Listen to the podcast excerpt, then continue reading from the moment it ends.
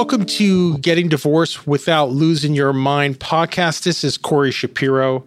If you're looking for a podcast where we discuss current divorce news, answer listeners' questions about divorce, you are in the right place. The divorce news this week that caught my eye was an article in the New York Times. It's called As Courts Reopen, Divorce Filings Are on the Rise.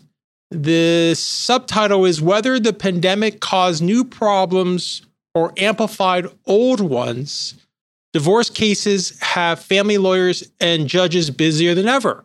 It was published on September 9th of 2021. What caught my eye was a quote by this relationship expert in Raleigh, North Carolina, named Elizabeth Overstreet.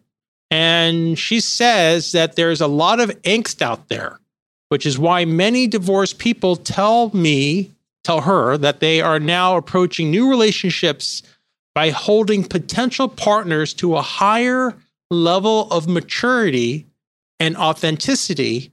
And that starting from the dating level, we will never again settle for just anyone. Those days are over, she says, because no one wants to get divorced again. Two comments to that is first, I was surprised people take marriages that casually. I don't think that's the case. So I was really surprised to hear that. But the other comment I have is it reminds me of that concept of like attracts like. And actually, I get this often where, you know, in the start of a relationship when you're dating, what you prioritize might change during the marriage. So, for example, early in the relationship, maybe you are prioritizing, you know, a romantic connection, good times, spontaneity, humor, things like that. And what happens sometimes is when, especially when there's children involved, and as you get older, things change. And maybe now you're prioritizing responsibility or earning the type of resources you need to have the lifestyle you want. And generally that's a that's a tough road to navigate because everyone grows or stays the same differently. And it reminds me of a great quote I heard from Susan Lucci, that soap opera actress. And she said that she's been married many times, but to the same person. And she's had a long term marriage. And I think what she means by that is they have navigated growing together, not apart. They've grown together. And that's what you want. So I thought that that article was interesting, or that little comment was interested in the article. And it's just a difference of really what you need versus what you want. And maybe as you get more mature, you really understand what you need and you prioritize that over what you want. The question of the week is from Long Game. And Long Game asks how to protect your 401k in a divorce. Well, that's a good question, long game. Retirement assets like the 401k, those can be high value, sometimes even higher value than the marital residence, which is usually one of the highest assets people usually have. But what the difference is, the 401k is liquid. However, it's not vested. You know, you can't touch it really until you reach a certain age. So, how do you divide this? Well, the problem is anything that's acquired during the marriage is marital property. So it's subject to division based on wherever you are. Here in New York, we do equitable distribution, and they have all these different factors they use, but they basically try to come up with a fair result. You know, my take on this is this asset should not even be divided.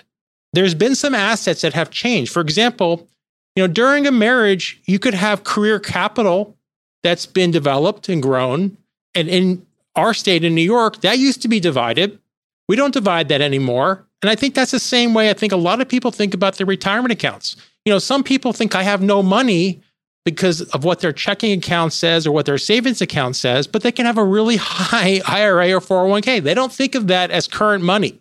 They think of that savings for well into the future. So if you're getting divorced in your 30s and 40s and you have to give half of what you have spent so much time earning, that's really hard because you're, you're sort of starting now at ground zero for your retirement. But the law has not caught up to that theory yet. So, what can you do within the law? Well, the first thing you can do is get a prenup. That's really what you can do. You can also get a post-nup. You know, you can put in that prenup or post-nup that you you want to make this separate. You don't want to make this marital. You can also be a little bit more aggressive if you're doing pre-divorce planning. You don't have to contribute to the 401k. A lot of times what happens is when people get divorced, they're cash strapped. Now they have two homes, so you might not even be able to contribute to your 401k. You know, if you're putting away, let's say ten or fifteen thousand dollars a year, maybe that has to go to your current expenses if you do have that two home situation. So you can just do that in pre-divorce planning where you stop contributing and then obviously it won't raise. What you can also do, and this might be sort of killing the golden goose, is you can withdraw from it, pay the taxes and penalties, and then use it to pay marital debt. That might be an aggressive option. But uh, remember, anything that's an asset is going to be divided, debts are going to be divided too. So if you have all these debts, you might want to consider satisfying them. I'm not saying necessarily that's a good idea, but that's an aggressive option that people do do. So as you can see, long game, protecting the 401k, that's a major concern. I do recommend a prenup or if you are married, a postnup. But until the law catches up to my view that it shouldn't even be divided in the first place, it's definitely an issue of concern for many people. All right, eh, we're going to stop here. If you have feedback for the show, you can send an email to us at feedback at gettingdivorced.org. If you want to have a question answered on the podcast, you can submit a question at gettingdivorced.org. And as always, if you are going through a divorce, please don't lose your mind.